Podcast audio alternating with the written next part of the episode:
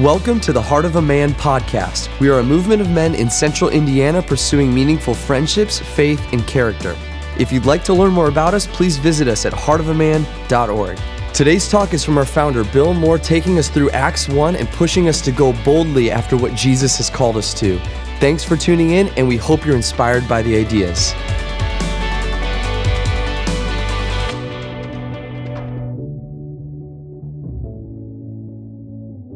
Well, welcome back, you guys. Glad you guys had good time to discuss the lesson. Uh, we had some wonderful discussions and uh, really got to hear some amazing testimonies of what happens in guys' lives uh, and, and, the way God has moved and the Spirit has moved in men's lives. I mean, you guys, there's some stories in this room, man. You all have walked with Jesus, man. Some of you guys have really encountered him in amazing ways. So it's, uh, it's really hard for guys to, to work in community with other men and share their witness stories. It, it feels like you're bragging or it feels like you're kind of, you know, telling something out of school or it just doesn't feel right to you. But if you read the book of Acts, that often happened. They came back and said, here's what happened. And people wrote those things down so we would know what happened. And so when you tell us your story in those settings that we're having right now, it's really helpful for the guys listening because it gives us examples of what you did and how you did it and how you made something that was really what we're called to do real. And so we kind of feed off each other. It's like, oh, I heard that guy said he used cards at work to get prayer requests, or this guy worked with kids this way, and, and that guy went on this trip and he learned that. And so we feed off each other's witness stories. And so you should know that this is a safe place for that. This, this is a place where we want to hear your story. And we're not we're all going to agree. We're not going to judge you or act like you're being arrogant unless you are, right? You know, if you are, then don't do that, right? Like that's not cool. Uh, but if you are, just telling us because you you experienced the power of the Holy Spirit. We want to hear that. That's really powerful. That moves us. That moves the needle for us, all right? So thanks for that. I had a wonderful time hearing some stories tonight, and I know that was going on in other rooms. So I'll tell you a few of mine uh, February 2010, uh, I'm on an airplane from Chicago O'Hare to Entebbe, Uganda. Uh, four weeks earlier, I had read a book called My Business, My Mission by Doug Seebeck. And somewhere around the middle of the book, he was describing a, uh, a project on a grain called amaranth. And they needed help knowing how to mill it and to package it and to get it into the marketplace. And I'm reading that. It's about 12 at midnight, and I just had my shoulder worked on, so I was ambulating a little bit. And I'm sitting there going, I could do that. And I'm like, yeah, okay, I could do that. And that thought literally turned into, you can do that. And I was like, that wasn't my voice. But it wasn't a voice, it was just, no, you need to do that. And I was like, oh, that's not just me talking anymore. I, you know that sense when you're feeling God's like pressing on you. And that went on for a little while because I'm like, nah, I'm not, no, I'm not leaving. And I thought, uh oh, this isn't going well. So I got up in the morning and I called Doug and I said, hey, Doug, um, here's who I am, here's what I do. My company does stuff like that, and we're good at it. Um, and I've been doing it for a long time, and I think I could help you.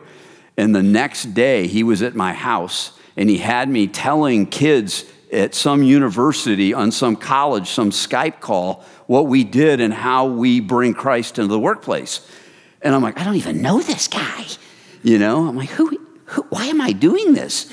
And literally, four weeks later, I'm on a plane to Entebbe, Uganda because of this guy. And I'm thinking, I'm not sure I really signed up for this, you know? But it was like the Holy Spirit sort of swept me along. And so here I am, it's 10:30 at night. It's 10:30 p.m. at night. I'm standing in the airport. I've got my bag. Everything's closed and I'm at the curb and I don't know who I'm supposed to meet. Because Francis, the guy I'm supposed to meet, we didn't give each other pictures or any way of knowing each other. I don't know what I was thinking. I just like got on the plane and went. I, don't know what, I, I was like, I checked out all my common sense, you know? So I'm standing there and there's like 25 Ugandan guys all yelling and stuff. And I'm looking around and I'm like, okay, I'm the only American guy here. Everyone else got rides already. And they're all yelling, hey, hey, man, you want to ride? You want to ride? And I'm like, oh my gosh, what the heck's happening to me right now? And I'm like, wait, I'll get my phone out. You know what? My phone didn't work because I'm in Uganda. so I'm like, oh, we got a bit of a problem here. So now I'm starting to panic because I'm realizing like I had no plan A, B, C, or D at this point. And I'm like, oh my gosh, I got to get to Kampala. I'm in Entebbe. I don't even know where Kampala is. I just know I'm in Entebbe. And so I'm like, okay, what am I going to do? And like, I got to get in a car with one of these guys because I don't know Francis and he doesn't know me. So I'm like, okay, looks like I'm getting in a car with a guy I don't know in Uganda. It's 10:30 at night. And all of a sudden my head flooded with two thoughts. The State Department I'd talked to earlier in the week said Uganda is an unsafe place and and El Shabaab had had a recent attack in Uganda and blew up something and killed a bunch of people. And I'm like, I just made the biggest mistake of my life. And if you've ever had somebody say, Have you ever had the fear of death come over you? I honestly can tell you it did in that moment. I'm literally standing there and, I, and I'm wanting to cry. I'm wanting to weep.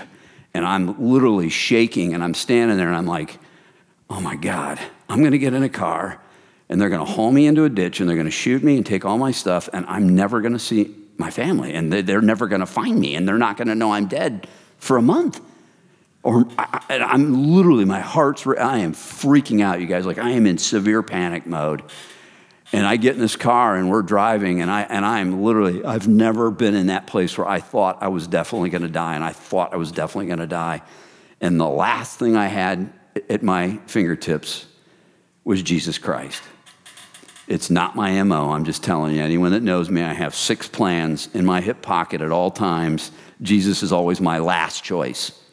And I was there. I was at my last choice. And I'm literally in the backseat of this car, just, just huddling and going, Lord, protect me, Jesus, please, please protect me. And like instantly, I hear something in my head say, Repeat why you're here. Jesus called you. You're here to help people and bring the gospel and create jobs. And I'm like, Oh, yeah, that's it. Jesus brought me here. I'm here to create jobs and help people. That's what I'm here. And I just started saying it over. And like a couple minutes later, I'm sitting there, I'm like, oh, okay, I'm okay. And I was thinking, how did that happen? That was the power of the Holy Spirit, you guys. Honestly, I, I have no idea how that happened to me. None. I was literally like overtaken by something, and I found this peace in a moment when I was scared to death. Scared to death. Now, the next day, I went back to my old ways and I quickly abandoned Jesus and started getting afraid and did all that. So, but I can tell you that is a testimony of Christ in a place where I knew He was at. He had called me to that place and I knew it. And He rescued me from my fear and I knew it. And I could testify to that. Tonight, we're going to look in Acts and we're going to see three things. We're going to be in verses one through three, and we're going to see that we can trust the resurrection of Jesus Christ. So there they are. We can trust the resurrection of Jesus Christ. Our witnessing is commanded, empowered, and directed. And number three, we got to respond to the word, right? There's a response to the word that's called, and we see it. So that's what we're going to jump into. We're going to do it in 20 minutes, all right? So this is spiritual aerobics. All right, let's pray together, guys. Heavenly Father, we love you and we thank you and we praise you, Jesus, for all the stories of how you've moved in this room, Lord. And I pray that the witness of this room will start to grow and it'll get loud and it'll become resounding and it'll take over our lives and the people around us. And the noise and the music and the glory of who you are will become unbelievable in our lives, Jesus. You will consume us with this call to go out and tell people about who you are, Lord. So fill this room now with your precious Holy Spirit. Help us hear from you, Lord. In your name we pray. Amen.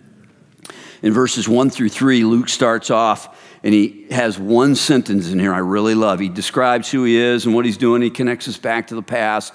We know it's part of the Luke story, and we're like, okay, I like this. Now, sidebar for all you guys who are wondering what happened to my pullover and why I'm wearing a t shirt, I'll tell you about it in a minute, all right? It's coming. All right, so here we are. He says this I'm giving you this information because Jesus did one thing, he gave convincing proof that he was alive.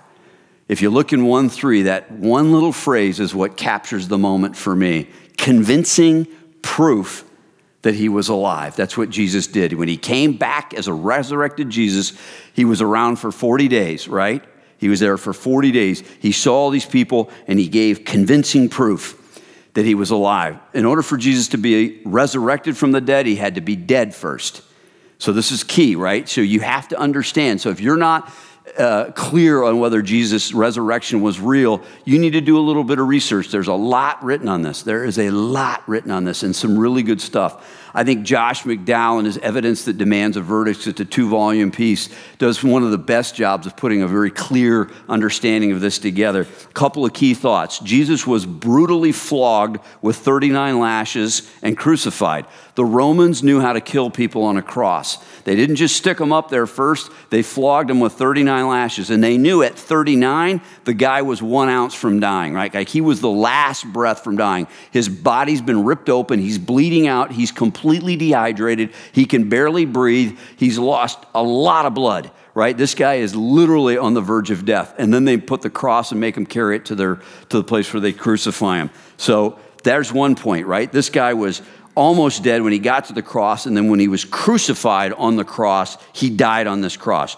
Jesus was unquestionably dead because this was a Roman method which they were incredibly good at killing people with. And the last way they knew is they stuck a spear right into his side. And he tells Thomas, I've got a hole here. You want to check it out?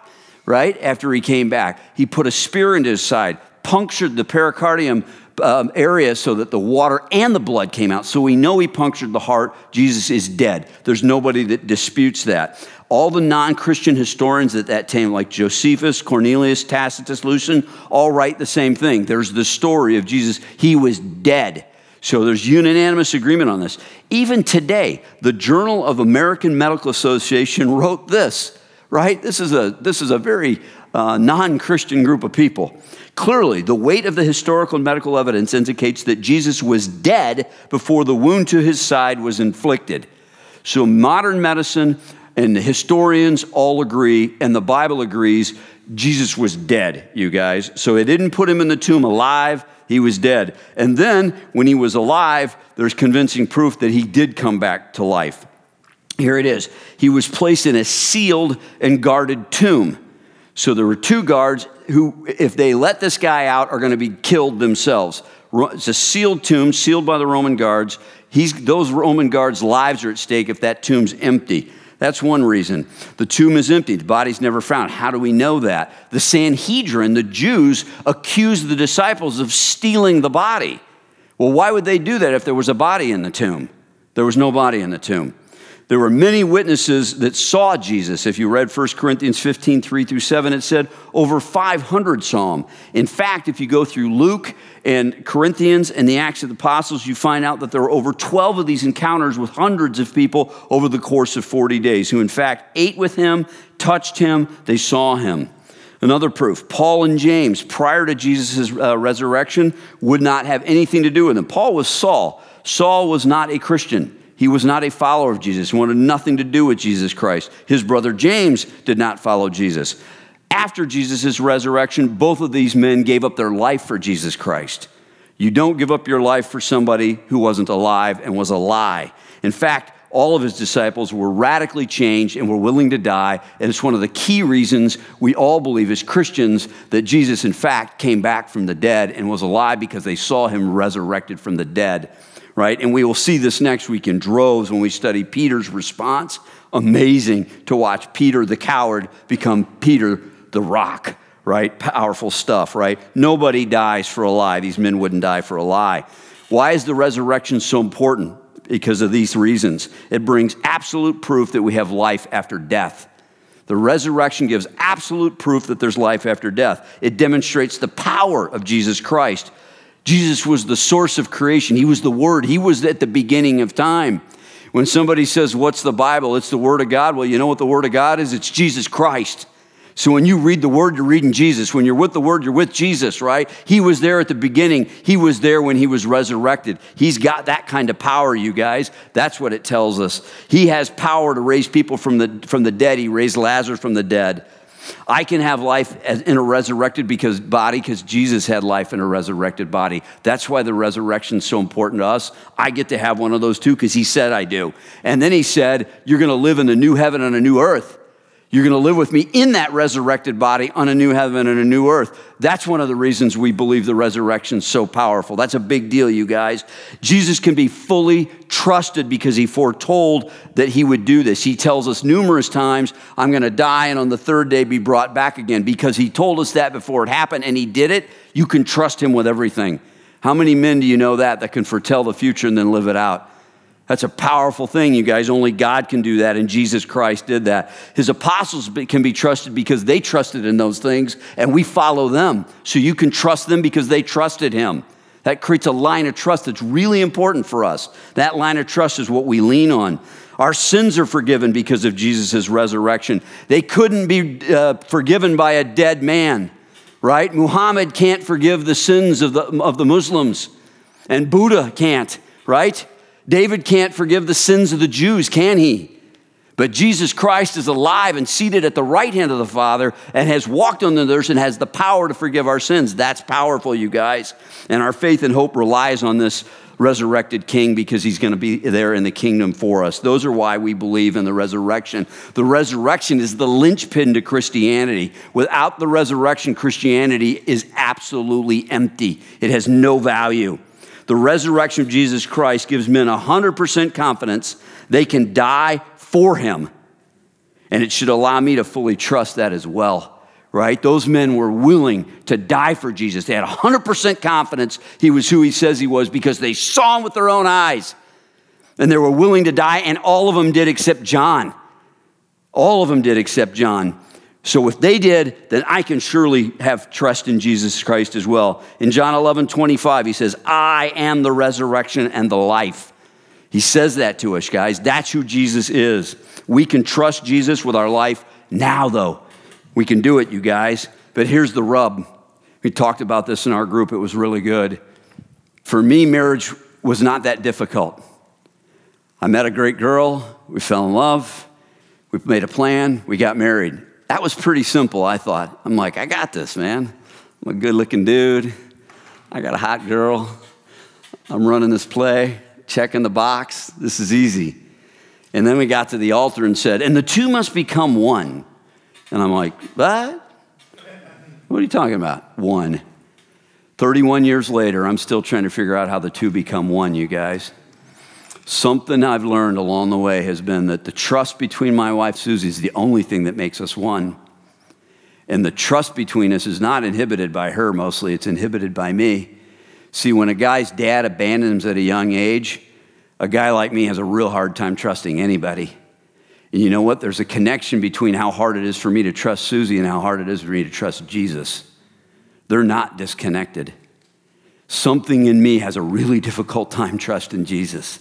And something to me has a really tough time trusting you and my friends and my wife and a lot of people in my life. So the question I would ask is what keeps you from really trusting Jesus? See, you got to know. You got to be able to look at yourself and go, that's the real Bill. I got stuff that's blocking me, man, and I don't trust him. I don't. That's what he's asking you here is what's it going to take, guys? What else I got to do? What else do I got to do? That's what Jesus is asking you for you to fully trust me because you fully trusting me has a play attached to it. And it means giving up everything in all your life to pursue me. And I'm not saying you got to change your whole life, but he's saying, but I am asking you to change your whole life. And if you're not trusting me, would you really do that? And most of us are like, I don't trust him that much, man. It's just not how it feels to me. But there were 12 men that did, you guys and they changed the whole stinking world. So, what's keeping you from really fully trusting Jesus? What is it? Verses 4 through 11, Jesus left clear instructions before he ascended. He said, Stay in Jerusalem, don't leave. And you know why? Because the feast of the first fruits was coming. You know how many millions of people were in that city in Jerusalem at that time? Many millions. The men were required for the feast of the first fruits to come every year and to celebrate this feast. So this is this town's full of millions of men from all over the area. The whole world have come to Jerusalem at this time. Jesus knows that. Stay, don't go. I want you to stay here. And what's going to happen when you, when you stay is you're going to receive power. Power. Well, what kind of power, God? He uses a word that's the word for dynamite power. Like not small stuff, not little stuff, not the stuff you have. The kind of power I have. It's power. Bang. You will change lives. Your words will speak and men will move.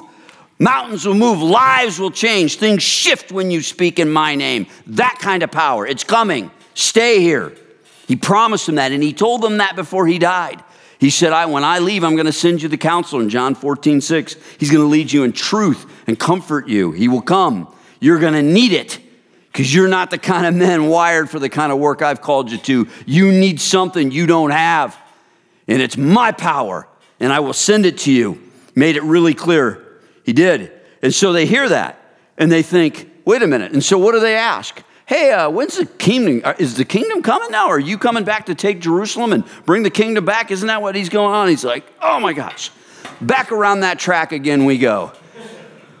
Whew, these guys are dense. So I'm a Peter. Yeah, my pastor always called me a Peter, so I was just like Peter. I would have been like, yeah, uh, okay, so the kingdom's coming back, right? He's like, no, not now, okay? We've gone through this, Peter, a few times, and we're gonna go through it again, all right? So let me get this straight. No, not now, but not never, just not now. I have work for you to do, Peter. There's work for you to do. You need to do something I'm calling you to do. And here's what it is I need you to be my witnesses. I'm going to give you power. I need you to be my witnesses, and I want you to do it like this. I want you to be in Jerusalem, and then I want you to be in Judea, and then I want you to go to Samaria, and then I want you to go to the ends of the earth. And I want you to testify about what you saw in my resurrection. You have to tell them. It's up to you. You're the apostles, which means messenger. Carry the message. Be my witness. Tell them what you saw and what you heard and speak my name. That's the call. Is it clear? You don't need to know what's happening with the kingdom. That's all I'm asking you to do. And he sends them out.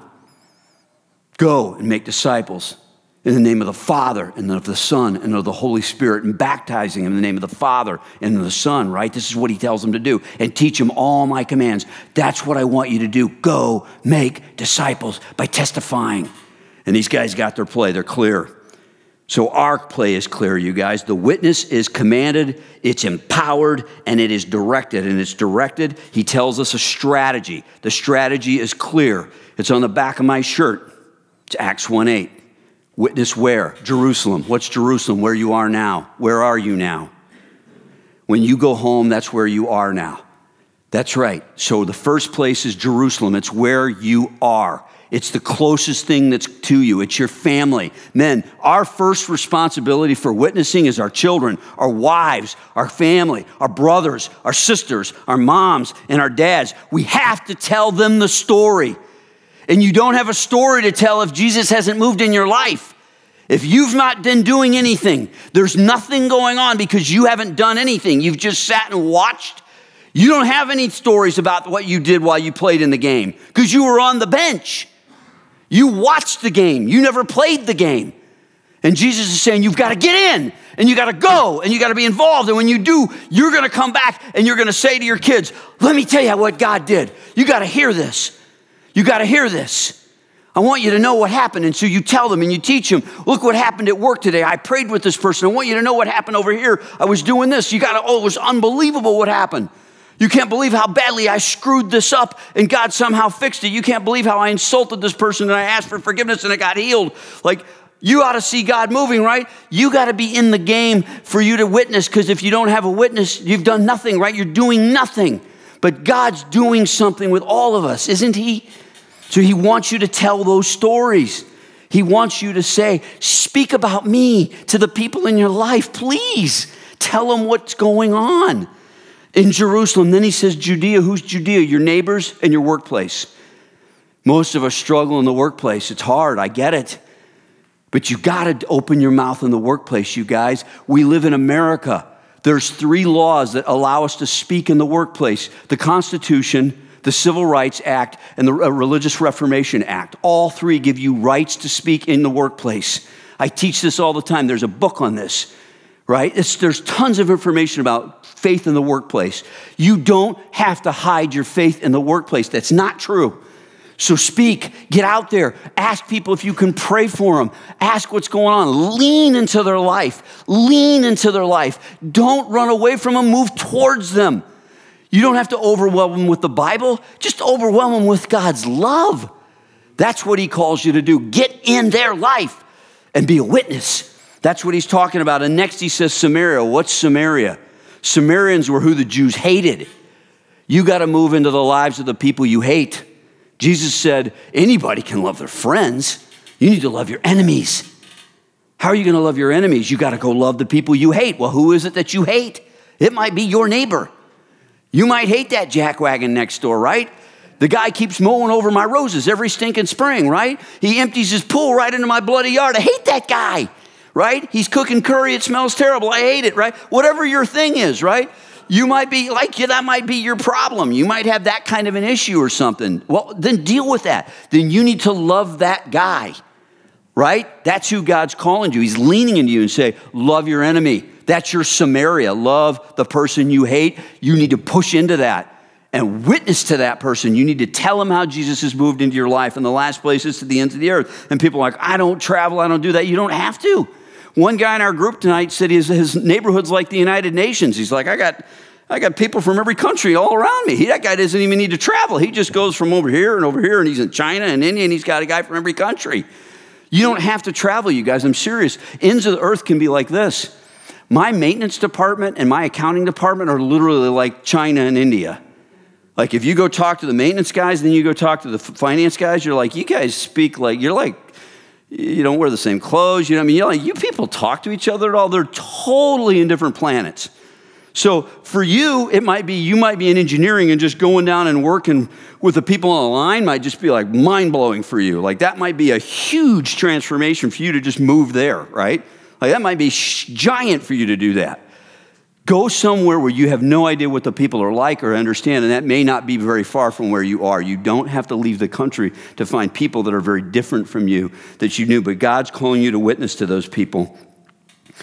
So this is me and Scotty. I don't know where Scotty is. He's back there somewhere. Scotty and I went to Uganda. So this was year two after the first debacle when I went and got there by myself and made it, you know, it was just a train wreck.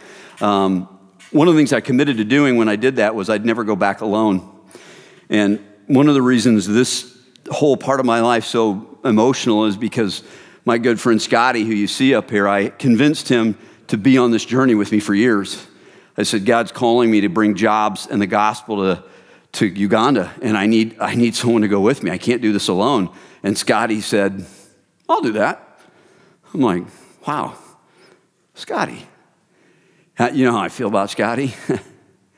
that was really hard for me to be alone out there, man. You guys, that was so brutally hard. I was scared out of my ears for a week. And the next trip I took, I took with Scotty, and you know what that felt like? Amazing. And we went back over and over, and this is two years later. We had this farm, 200 acres, and this was a farm, a first fruits farm we were having, and we had everybody in these t shirts. Everybody. I, have never worn this shirt tonight until I wore it there, and this is the first time I've worn it since.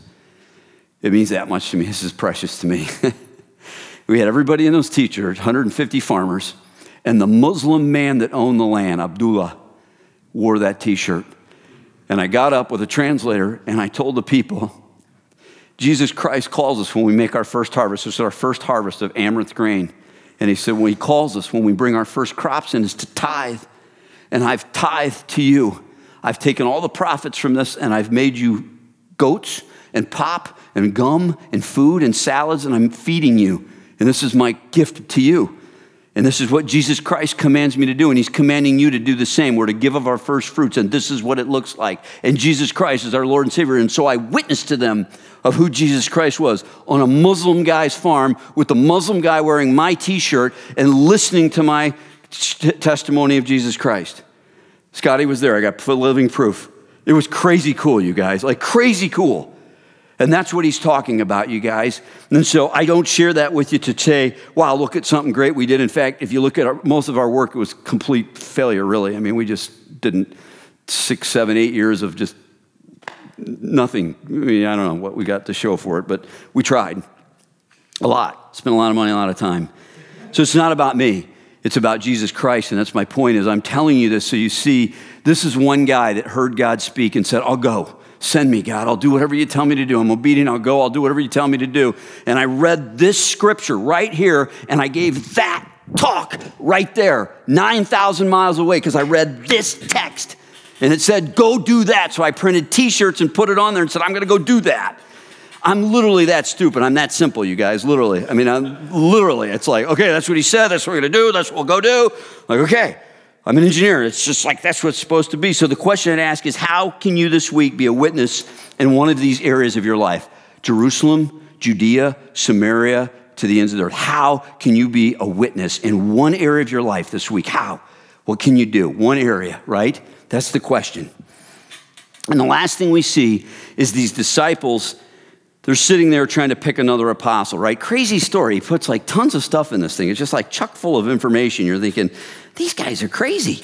I mean, look at this. Picking this guy is such a big deal. Why is it such a big deal? Here's why.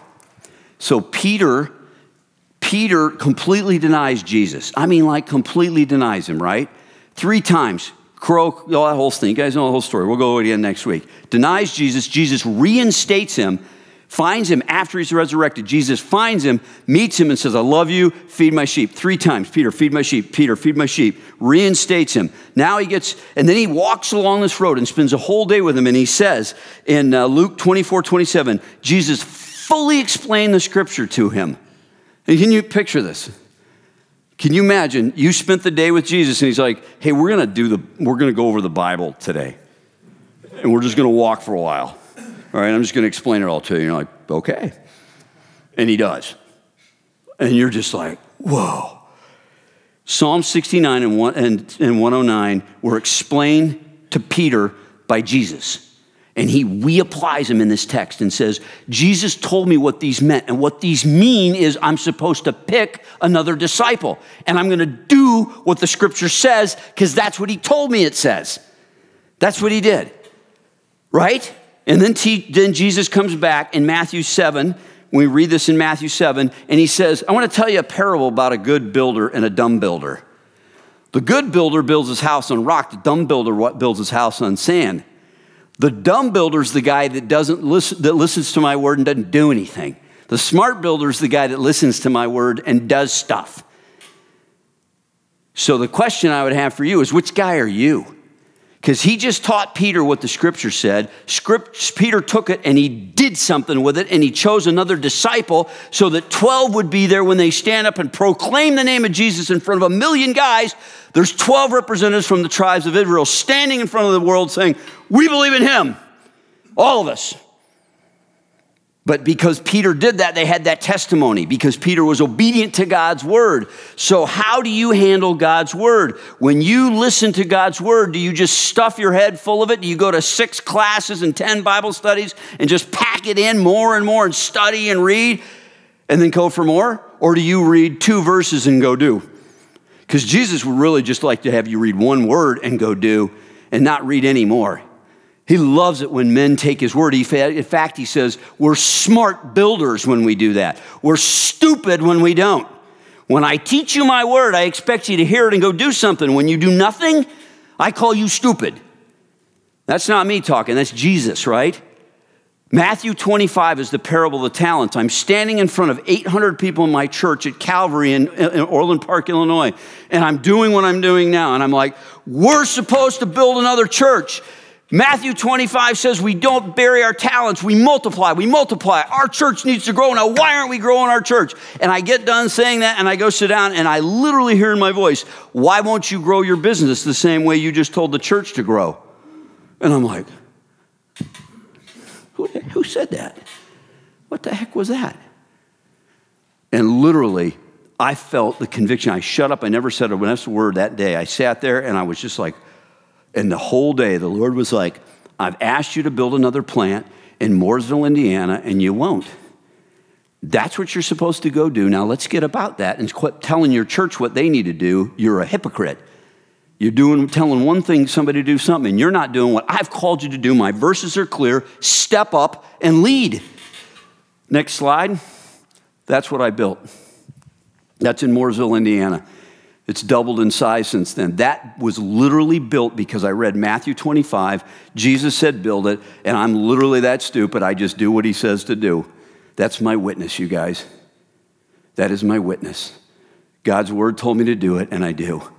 And I can tell you without a shadow of a doubt, we have reached more people in Morgan County than I ever dreamed we would. We give people second chances. We bring prisoners in. We bring drug addicts in. We preach the gospel. We have four chaplains there. We do Bible study. We teach prayer because it's an outpost that Jesus wanted in Morgan County. And he told me to build it, so I built it. When God says do it, and he tells you in his word, move, do it, listen to the word, go, execute. Don't sit around and wait for more information.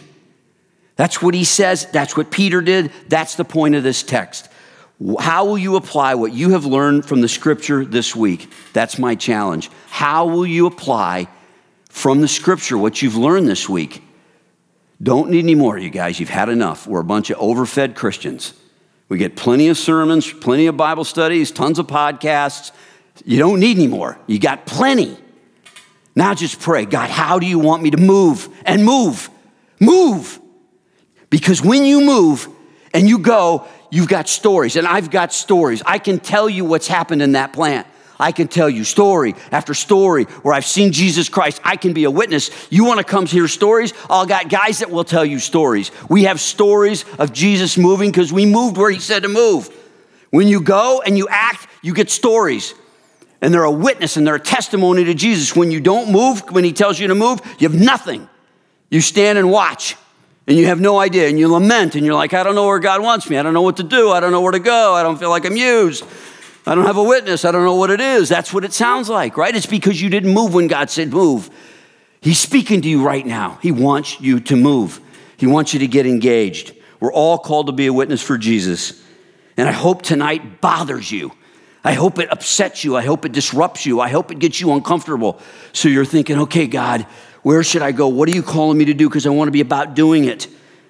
And I hope you'll rehearse your testimonies with this group of men. Rehearse your testimonies here, guys. Don't be bashful. Tell us what happened. Tell us how God moved. Tell us what because it encourages us. It, it, it just ignites the room. And we all want to be part of that passion where Jesus is moving. We want to go where he says go. We want to hear your story and we won't think you're arrogant. I promise you we won't. We want to be inspired by the power of the Holy Spirit because He's alive and He's moving and He wants you to be part of the team. He's calling you for that now, guys. It's time.